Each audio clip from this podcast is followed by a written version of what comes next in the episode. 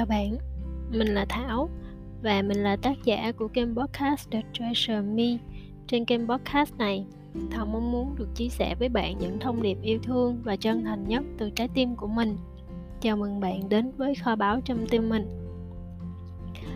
Trong tập podcast của ngày hôm nay thì ờ, Thảo có nhiều điều muốn chia sẻ cùng với bạn nhưng mà nói thiệt là cũng không biết chia sẻ gì luôn tại vì tuần vừa rồi thì thảo cũng có nhiều bài học và những đúc rút cho bản thân một cách khá là sâu sắc. Um, ok rồi một trong số đó là cái việc mà quên đi những gì mà mình đã biết gác lại những gì mà mình đã học để mà mình tạo ra một cái khoảng không trong tâm trí cho việc tiếp nhận những kiến thức mới. Thì bài học đó nó đến từ việc là thảo nhìn thấy hình ảnh phản chiếu của mình trong những tình huống những con người sự vật sự việc xung quanh mình. Ví dụ dễ hiểu cho bạn ha là cái chiếc xe mà mình đi hàng ngày á thì mấy hôm nay em nó bị sụt xịt chở trứng nó giống y như là sức khỏe của mình luôn. Rồi ví dụ như là việc hôm qua mình uh, mình chọn chế độ là nâng cấp máy tính cho chương trình là Win 11 nhưng mà đang chạy giữa chân thì máy nó báo là, ôi, tao không có đủ dung lượng để nâng cấp đâu nha. Rồi thế là thảo lại thấy ngay chính mình ở trong đó. Thấy mình là mình đang ôm đồm nhiều việc, mình đang tham lam kiến thức nên mình đi học nhiều thứ. Và rồi giờ có muốn nâng cấp cũng không đủ sức để học thêm nữa. Và có khá là nhiều những cái việc tương tự như vậy á. Và một cái bài học mà nó có tác động cực kỳ sâu sắc đến với thảo và khiến cho thảo phải dừng lại để sâu chuỗi mọi việc thì nó lại xuất phát từ một cái cuộc hội thoại. Phải nói là cuộc hội thoại này nó rất là đơn giản trong công việc của mình luôn. Và thế là như một cái thói quen thảo đâm ra là phàn nàn về những gì mà nó không có theo ý mình.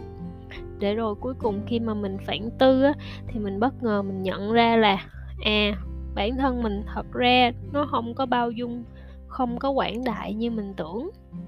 Và thảo nhận ra rằng cái sự phán xét bên trong mình nó to lắm luôn á, nó to vật vã ra luôn á, mà nó lại còn rất là vi tế nữa.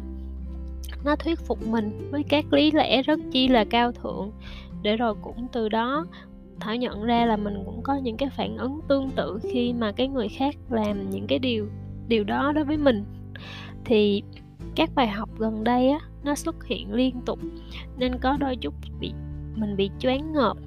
Nhưng mà đến cuối ngày thì họ lại thấy rằng mình may mắn và biết ơn vô cùng khi mà trên cái hành trình chuyển hóa của cá nhân mình ấy thảo được gặp nhiều người thầy dạy cho mình những cái bài học rất là giá trị.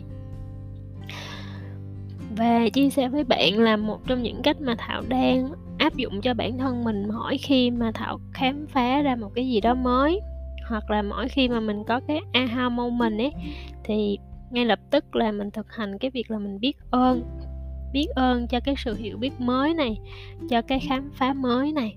Để rồi sau đó nữa thì à, thảo sám hối sám hối cho những lúc mà mình vô minh, rồi sám hối cho những khi mà mình vô tình đi gieo những cái lời nói không hay với người khác hoặc là vô tình gieo những cái ý niệm chưa đúng cho người nghe.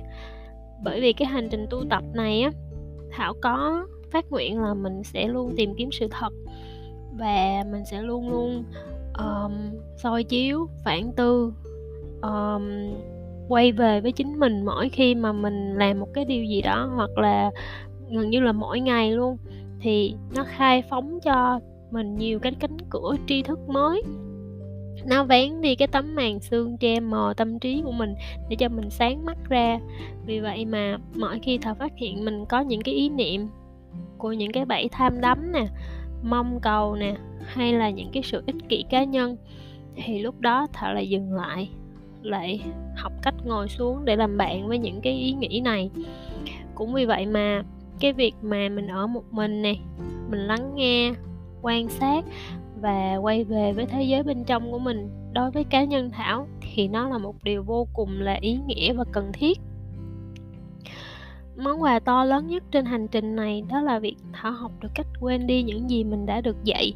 Bởi vì vậy mà mỗi sáng thức giấc, thảo luôn học cách đón chờ một ngày mới giống như là một trang giấy trắng á, sẵn sàng cho những gì đang chờ mình ở phía trước. Nói thì dễ, làm thì đương nhiên rất là khó và điều quan trọng ở trong đó đó là hãy luôn nỗ lực tạo ra từng cái bước tiến nhỏ và ghi nhận mọi thành quả, cho dù là nhỏ nhất của chính mình. Không phải lúc nào mình cũng thành công đâu. Gần như là thất bại, nếu mà so về tỷ lệ thất bại thì nó còn nhiều hơn cả thành công nữa. Nhưng mà điều đó không có nghĩa là mình thất bại ngày hôm nay thì ngày mai mình cũng thất bại nữa. Cho nên thảo chia sẻ điều này là hy vọng có thể giúp được cho bạn những ý tưởng hay là một phần nào đó cho hành trình của chính bạn.